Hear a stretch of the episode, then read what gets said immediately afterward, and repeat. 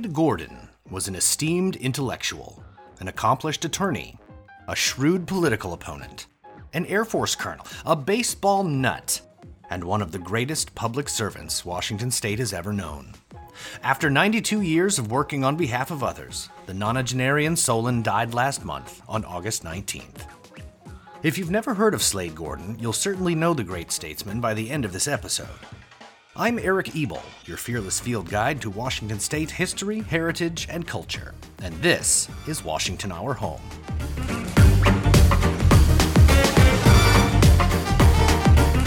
Before we begin this month's episode, I want to thank all of you who've left ratings and reviews on your favorite podcast platforms, whether it be iTunes, Stitcher, Blubrry, Spotify, Google Play, or wherever. If you have suggestions for topics, want to sponsor a segment of the podcast, or just want to reach out and say hello, shoot me an email at eric at washingtonourhome.com. That's E R I C H at washingtonourhome.com. Speaking of WashingtonOurHome.com, you can find tons of great content on the website, like blog posts about my travels throughout the greatest state in the lower 48, videos about people and places in Washington, and lots more. Plus, if you're a museum, cultural organization, or heritage site, I offer communications and marketing services that often don't cost you a dime more than time. Washington Our Home is dedicated to assisting the state's cultural institutions in preserving and promoting their own stories by expanding and enriching the experience of their audiences. From logos to local history curriculum, strategy to social media, and news releases to new technologies, Washington Our Home has the professional skills to help cultural community organizations reach a larger and more diverse audience, generate new heritage tourism dollars in local economies, and promote local history worldwide. Check it all out at WashingtonOurHome.com. Now to the other Washington, where the Washington Post recently printed the late great senator's obituary. I'll read that to you now. Mr. Gorton was the Chicago born scion of a New England family that started a well known company selling frozen fish. After settling in Seattle in 1956 to practice law, he went on to have a 40 year career as an old line centrist Republican. He served in the state legislature and as state attorney general, and had three non consecutive terms as a U.S. Senator. As Washington's Attorney General in the 1970s, Mr. Gorton was known for his aggressive consumer protection battles. In 1980, he defeated longtime Democratic Senator Warren Magnuson, emphasizing his relative youth, in contrast to the aging incumbent, by running to the state capital of Olympia to file his candidacy papers. He was one of the Republicans swept into office on the coattails of Ronald Reagan's landslide presidential victory, marking the first time the GOP had controlled the Senate in more than a quarter century. Mr. Gorton had a seat on the influential Budget Committee and worked on Social Security and the budget. He seemed set for a long career in the Senate, but was narrowly defeated in his 1986 re election bid by Democrat Brock Adams. Two years later, Mr. Gorton ran to fill an open Senate seat, defeating Democrat Mike Lowry with 51% of the vote. He easily won re election in 1994 and became part of the GOP leadership under Majority Leader Trent Lott, Republican, Mississippi, who praised Gorton's wise counsel.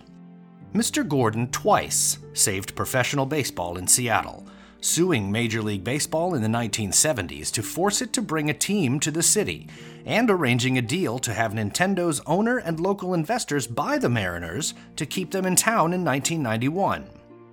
Democratic Senator Patty Murray of Washington, who overlapped with Mr. Gorton in the Senate, said they didn't always agree, but still worked together to strengthen cleanup efforts at the Hanford Nuclear Reservation in Washington state, toughen pipeline safety standards, and expand health care for children. Murray said Mr. Gorton, quote, anchored his leadership in honesty and honor, unquote, such as when he bucked his party to support the National Endowment for the Arts collaborated with Democrats on the conduct of President Bill Clinton's impeachment trial, and supported the impeachment of President Trump. Mr. Gorton also supported the Equal Rights Amendment for women and the use of federal funds to pay for abortions for poor women. Quote, throughout his career in both Washingtons, Slade defied convenient labels and stood on principle.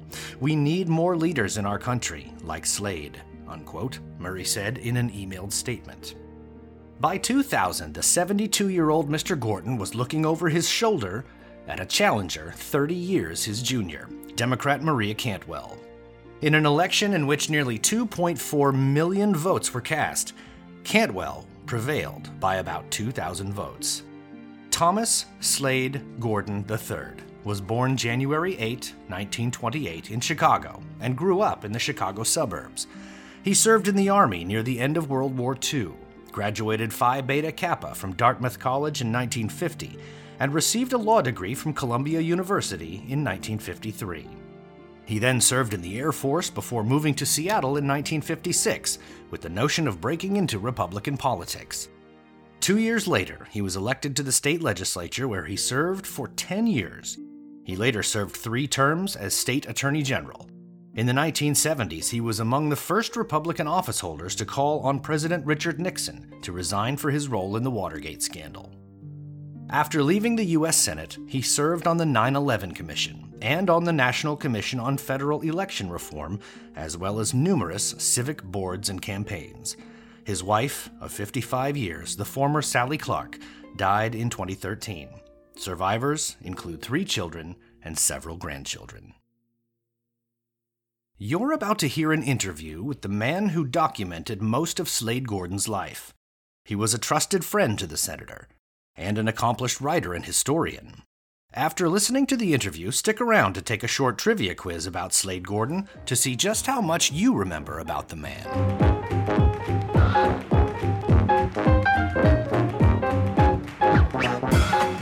Longtime Washington public servant Senator Slade Gorton passed away August 19, 2020, at the age of 92.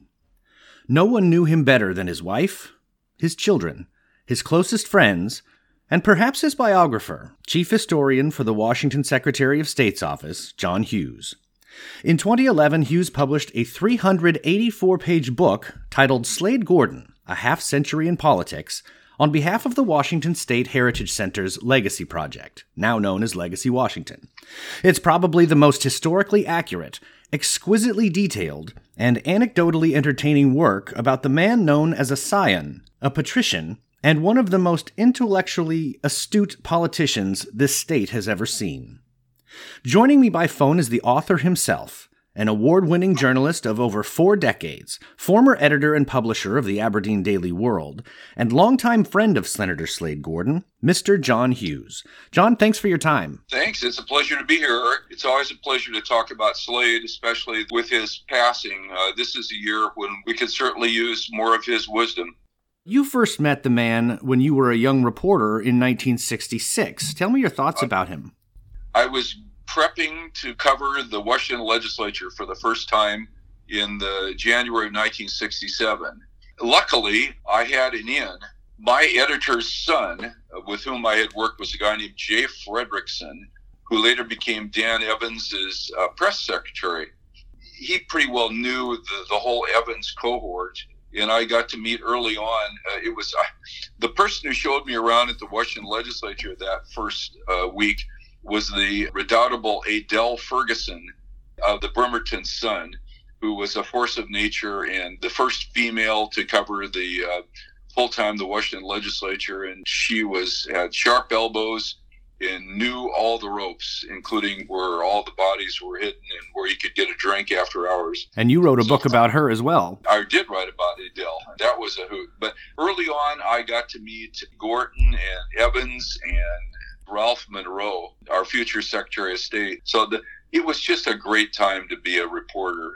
So, John, in researching your book, which is extraordinary, by the way, there are 16 pages of source notes and bibliography at the end. What did you learn about Slade Gorton's upbringing that might have signaled his eventual rise to power? He was born bright and he grew up in a home that valued reading, patriotism, the Episcopal Church, and baseball. So, growing up in suburban Chicago in a tight knit family, his dad and his grandparents, of course, famously had been involved in Gorton's of Gloucester. Uh, his dad left the firm to strike out on his own in greater Chicago during the Depression and built his own firm.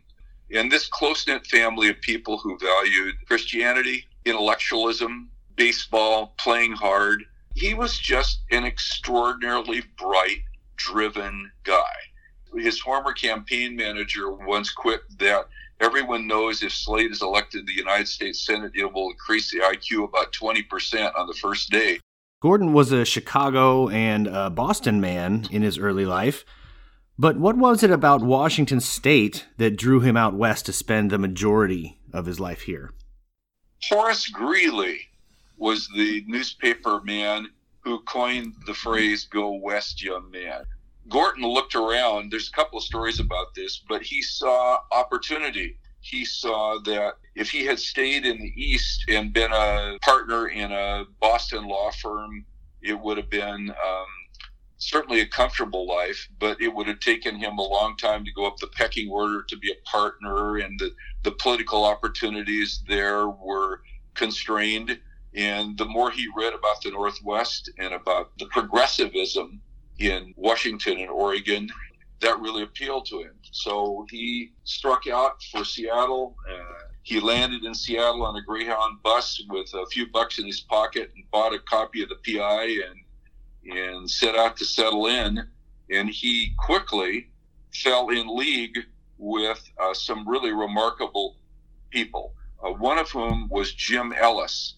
Jim Ellis, in my view, in the view of most, was the uh, most accomplished civic activist in this history of Seattle. It was Ellis, a young Seattle bond attorney, who set out to clean up Lake Washington in the 1950s because the lake was just awash in untreated effluent, and there was famously a sign of kids gazing at the lake longingly and saw a sign that said no swimming because the, the lake was so polluted. Hmm. So Gorton signed on together with Dan Evans, Joel Pritchard, and a group of other 30 something Eisenhower Republicans, is how they would have characterized themselves, to set out to create something called Metro to clean up Lake Washington that 1956 to 1958 era that created Metro and the cleanup of Lake Washington was really the greening of his career.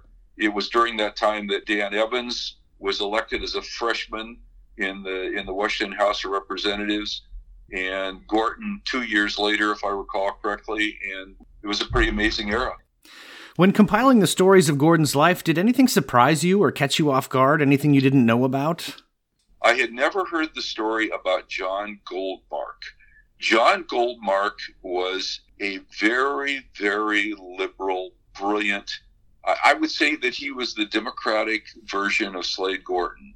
He was a rancher from the Okanogan, had an Ivy League degree, came west to get away from it all, and got involved in the legislature.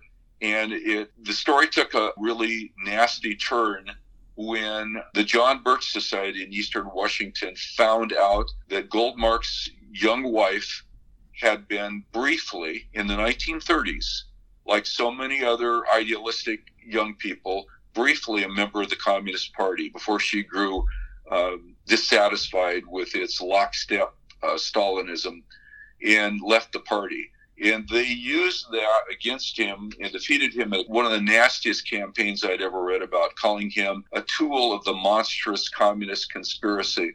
Well, John Goldmark had never been a member of the Communist Party. He was definitely was not a communist, didn't like communists. He sued for libel, and Gorton was asked by Bill Dwyer, the plaintiff's attorney for the Goldmarks, to be a character witness. Gorton, as he put it, I knew that if I said yes to be a character witness, it would cost me politically. And I knew that if I said no, I'd be a coward. And I, I looked up and he sort of had a, a resolute look on his face. And he said, looking back, that may have been the pivotal moment in my career in politics. There'd been almost no incident in those first three terms in the legislature that had really tested my character. And then he paused for a few seconds and he sort of cleared his throat and recited from memory a stanza from a James Russell Lowell poem called The Present Crisis. Once to every man and nation comes the moment to decide in the strife of truth with falsehood for the good or evil side. And it was just an electric moment. There were a lot of other occasions where he had recited from Shakespeare or Walt Whitman or Rebecca West, but it was so evocative of the choice he had made at that time And it really could have cost him if he hadn't been so resolute in firing back against the Birch Society and the accusations that it was making. It could have been a political negative. Instead, it emerged as a, a political profile and courage John, you mentioned his political career as a state legislator. That took place just two years after he moved to Washington state. Can you highlight one of maybe his achievements while he was uh, spending his decade in the state legislature? Absolutely. He, um, Dan Evans and uh, Pritchard et al. knew that if the Democrats outfoxed them in redistricting, that they could be a minority party for decades to come. So Gorton fought a absolutely mesmerizing battle with a remarkable Democrat senator from Seattle, R.R. Bob Greive, whose trademark was his bow ties. Bob Greive was a brilliant tactician when it came to drawing redistricting lines, and he met his match in Gorton. There's this wonderful photo that documents Gorton and the redistricting brain trust holed up in a basement with shell oil maps and no computers then, no computer aided cartography or Google Maps. And they were using um, service station road maps to draw boundaries and adding machine to coordinate different uh, longitude and latitude of different districts. It's, it was pretty amazing. Well, they won, and um, their success wasn't as great as they had hoped, but they did win the majority in the Washington State House. Dan Evans became governor. Slade Gorton became majority leader. And during his time as majority leader, Gorton was responsible for pushing through for Jim Ellis uh, a series of initiatives uh, to the people called Forward Thrust.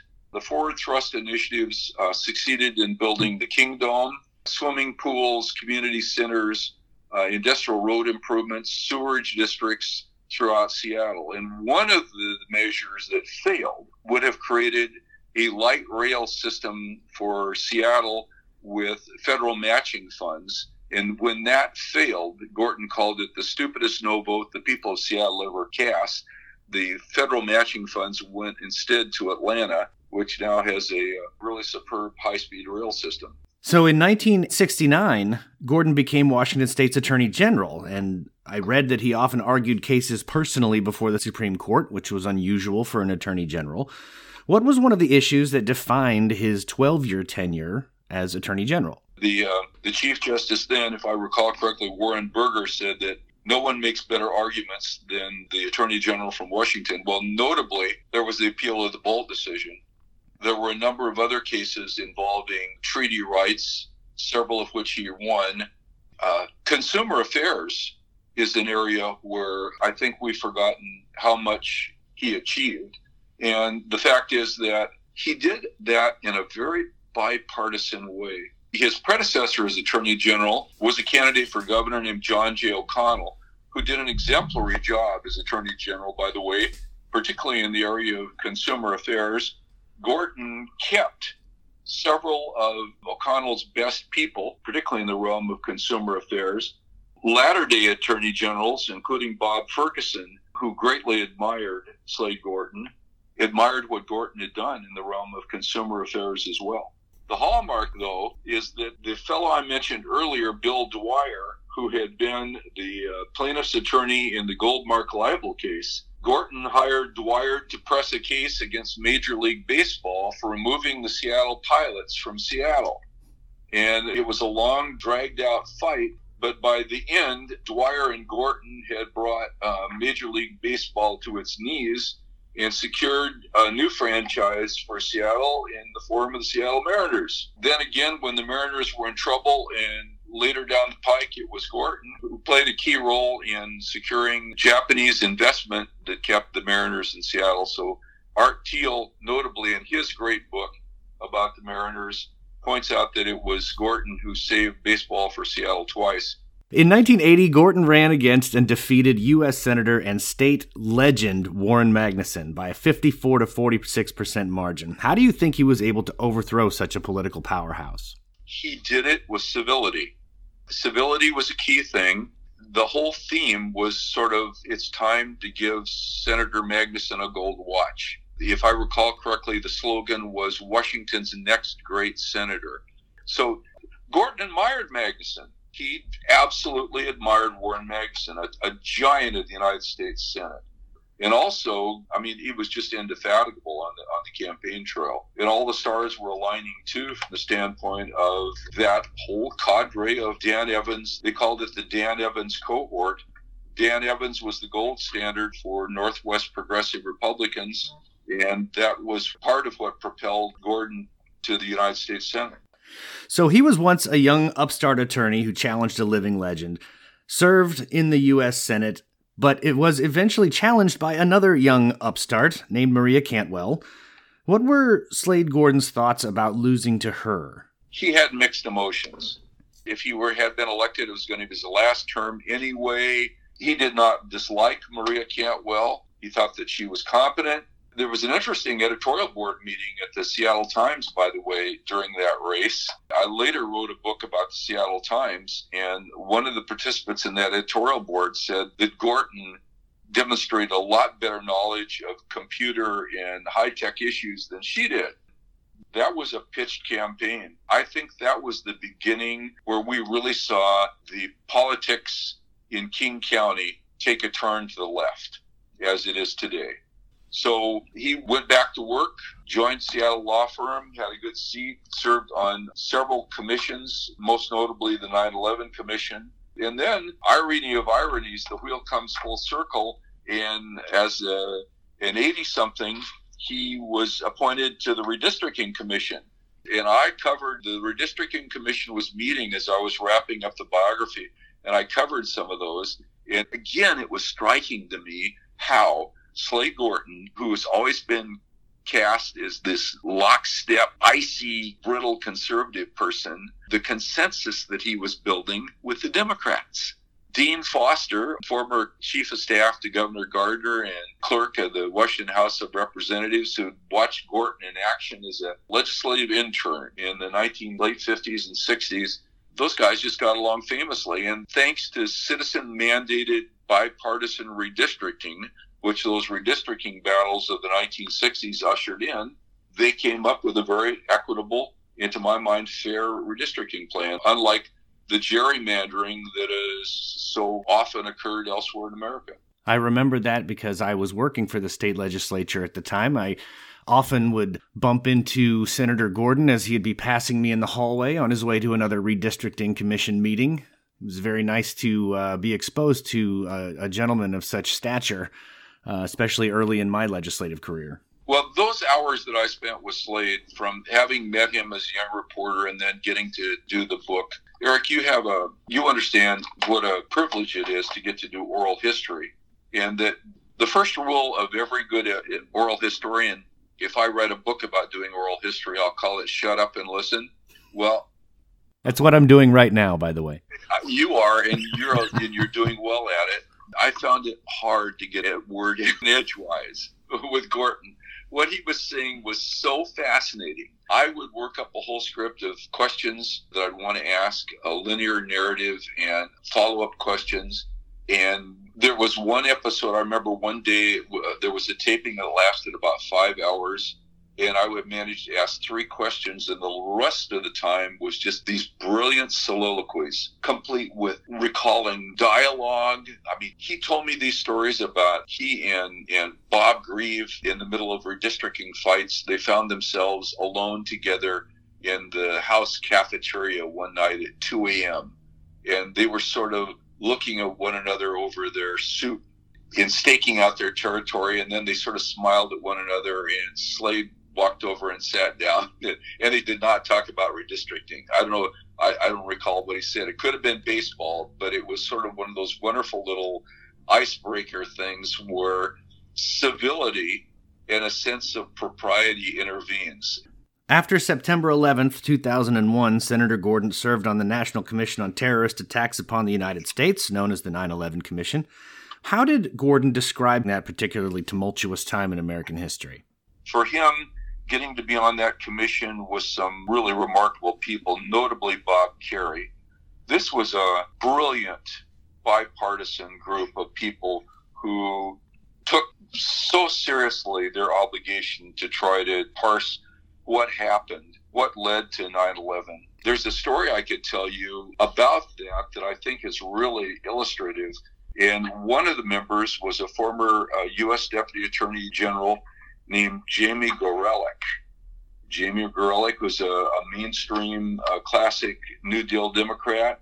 And at one decisive moment in the 9 11 Commission hearings, former Attorney General John Ashcroft insinuated that Jamie Gorelick, during her tenure at the uh, Attorney General's office, had helped break down a so called wall that allowed Islamic extremists to find vulnerabilities in U.S. intelligence and led to the 9 11 attacks. When he made this charge, it was just pretty breathtaking. And Gorton was seated next to Gorelick and saw all the color drain out of her face. And she began reaching for documents that could refute this. And he sort of tapped her on the on the elbow and said, "Let me handle this." And he proceeded to just eviscerate Ashcroft. The New York Times reporter was there to record it happily, wrote about it in a book about the 9 11 Commission. But everyone I interviewed about that incident, Republican, Democrat, Independent uh, staffers, said it was an electric moment in one where uh, the verbal dexterity that Gorton had, it was just amazing. The cross examination of the witnesses, there was another episode where Gorton and Rumsfeld squared off, and we know that Rumsfeld is a extraordinarily bright uh, master of double talk. Well, he was lapsing into some convoluted answer one day to a Gorton question, and Gorton just was withering in the way he put him down, saying, "You know, that's a good answer, but it isn't an answer to the question I asked you." The question I asked you was, "What made you think, even when you took over?" And got these first briefings, given the history of Al Qaeda and its successful attacks on Americans, that we had the luxury of even seven months before we could make any kind of response, much less three years. And Rumsfeld bristles and, and says, uh, My answer was on point. I didn't come up with three, blah, blah, blah, blah. And one of the most telling things, if you read the 9 11 Commission report today, is how spot on was the chapter that Gorton and Bob Kerrey drafted about the nature of the enemy. Here's a passage from the nature of the enemy. Because the Muslim world has fallen behind the West politically, economically, and militarily for the past three centuries, and because few tolerant or secular Muslim democracies provide alternative models for the future, bin Laden's message finds receptive ears. Tolerance, the rule of law, political and economic openness, extension of greater opportunities to women these cures must come from within Muslim societies themselves. The U.S. must support such developments, but this process is likely to be measured in decades, not years. Islam is not the enemy. It is not synonymous with terror, nor does Islam teach terror. America and its friends oppose a perversion of Islam, not the great world faith itself. That's good writing. And not only is it good writing, it's, to my mind, incredibly illustrative of two great minds, Bob Kerrey and Slade Gorton, dispelling the notion that Islam was the enemy. Gorton was both a Navy veteran and an Air Force veteran, retiring from the reserves in 1980 as a colonel. What did he have to say about the other facet of his public service? The Navy was a brief thing when he's barely a kid at the tail end of World War II. But the U.S. Air Force Service is a classic example of a extremely able uh, attorney emerging into the uh, judge advocate corps and getting to do all sorts of uh, everything from defending an airman who went absent without leave by accident to higher profile cases. It was just more in the greening of an attorney. For Slade, being in the U.S. Air Force was just like being a skilled attorney being drafted like a skilled chest surgeon. I mean, it wasn't so much that he was imbued with military lore, although he was a student of American defense. He was so bright that he made rank quickly, stayed in the reserves, became a colonel. It was just another facet of his career. John, what do you think future sons and daughters of Washington State should know and remember historically about Slade Gorton? He was a patriot. He cared about public service. That's the reason he came to the Northwest. Although he said that he felt it would take him a long time to move through the ropes and become a full partner in a prestigious uh, East Coast law firm, with his intellect and chops as a, a trial attorney, I think he could have been a multi multi millionaire. Instead, he chose public service. Like his father before him, who struck out on his own from Gorton's of Gloucester, there's kind of a uh, that whole Horace Greeley go west young man ethos to that. I think he's a very complex, dedicated public servant and civic activist for those of us who really like baseball, I mean, he saved baseball for Seattle. He did it twice. By the way, there's a wonderful thing. I feel badly that Slade left us without ever seeing the Mariners go to a World Series. When the Cubs won the World Series, I called Slade, and I, for a guy who was styled as a cold fish, he was as, as excited as a 10 year old. John Hughes, author of Slade Gorton: Half Century in Politics, it's been wonderful learning more about your experience with Senator Gorton. Thank you so much for your time, John. Well, it's a great honor. Thank you, Eric. I much appreciate it. And the book, by the way, we had several boxes left from the first printing, and we've reduced the price to $20, including tax and shipping, I think. So if anyone wants to go to the Secretary of State's website under Legacy Project, we have a special on that biography now in honor of Slade hoping to get that book in even more hands, and especially in the hands of young people who want to read about a great public servant. Fascinating life Senator Gorton had, wasn't it? And what a consummate professional Mr. John Hughes is.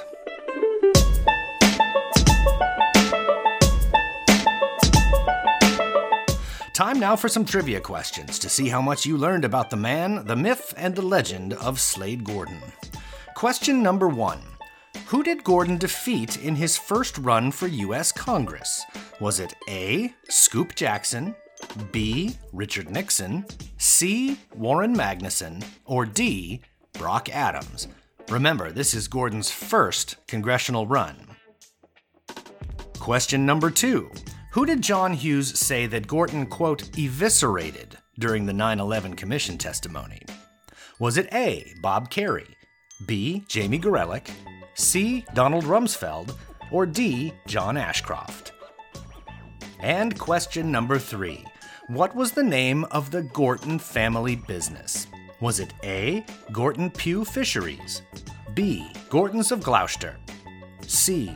Slade Gorton and Company, or D. John Pugh and Sons? Just the three questions this time, and I'll have the answers for you right after this short break. COVID 19, better known as coronavirus, has spread throughout the world. There are a few ways to help lower the spread of this respiratory disease. Wash your hands, avoid touching your face, including mouth, nose, and eyes, cover your coughs and sneezes, monitor your symptoms, and consult with your doctor. Stay at home and away from other sick people except for medical care. Clean and disinfect high touch surfaces. For more information, please visit cdc.gov forward slash COVID 19. Thank you. So, how do you think you did in our Slade Gorton trivia segment? Well, I've got the answers for you. Question one was Who did Gorton defeat in his first run for U.S. Congress? Your multiple choice answers were Scoop Jackson, Richard Nixon, Warren Magnuson, or Brock Adams. And the correct answer is Warren Grant Maggie Magnuson, who had served over 36 years in the Senate and was the most senior member of the body during his final two years in office. Slade respected his political opponents so much that his campaign to replace Magnuson called for giving the senior senator a gold watch and a restful retirement. Question two was Who did John Hughes say that Gorton eviscerated during the 9 11 Commission testimony? The possible answers were Bob Kerrey, Jamie Gorelick, Donald Rumsfeld, and John Ashcroft. And the correct answer is John David Ashcroft, the American lawyer, songwriter, and former politician who served as the 79th U.S. Attorney General in the George W. Bush administration. Ashcroft tried to insinuate that Jamie Gorelick was somehow complicit in the 2001 terrorist attacks, after which Gorton came to her rescue by publicly admonishing Ashcroft so thoroughly that it was later written about in a book called The Uncensored History of the 9 11 Commission by New York Times writer Philip Shenon, who was covering the hearings. That brings us to question three What was the name of the Gorton family business? And your answers were Gorton Pugh Fisheries, Gortons of Gloucester, Slade Gorton and Company, or John Pugh and Sons. And the answer is it was a trick question. Ah. Truth be told, the Gorton family business had been known by all four of those names. A father and son fishery business was established in Gloucester, Massachusetts as John Pugh and Sons in 1849. In 1874, an out of work mill superintendent founded a fishing business nearby called Slade Gorton and Company. In 1905, the Slade Gorton Company adopted the fisherman at the helm of a schooner, known as the Gorton's Fisherman, as the company trademark. One year later, the two fisheries merged to become Gorton Pugh Fisheries and was the first to introduce America to the frozen fish stick. And in 1957, the name was changed to Gortons of Gloucester, which was the name cited by John Hughes in the interview. And as an added bonus, does anyone remember the jingle? Trust the Gortons fisherman. Ah, nostalgia. That wraps up this month's episode of the Washington Our Home podcast. Many, many thanks to John Hughes for spending the time with me, and many more thanks to Slade Gorton and his family for their service to the greatest state in the lower 48. And thanks to you for listening. Be sure to subscribe for new episodes featuring stories from Washington State's history, heritage, and culture. And follow Washington Our Home on Facebook, Twitter, Instagram, YouTube, and Pinterest. Next month, I have an assignment. A former high school classmate of mine contacted me because she's homeschooling this year and wants to incorporate some Washington State history in a creative and engaging way.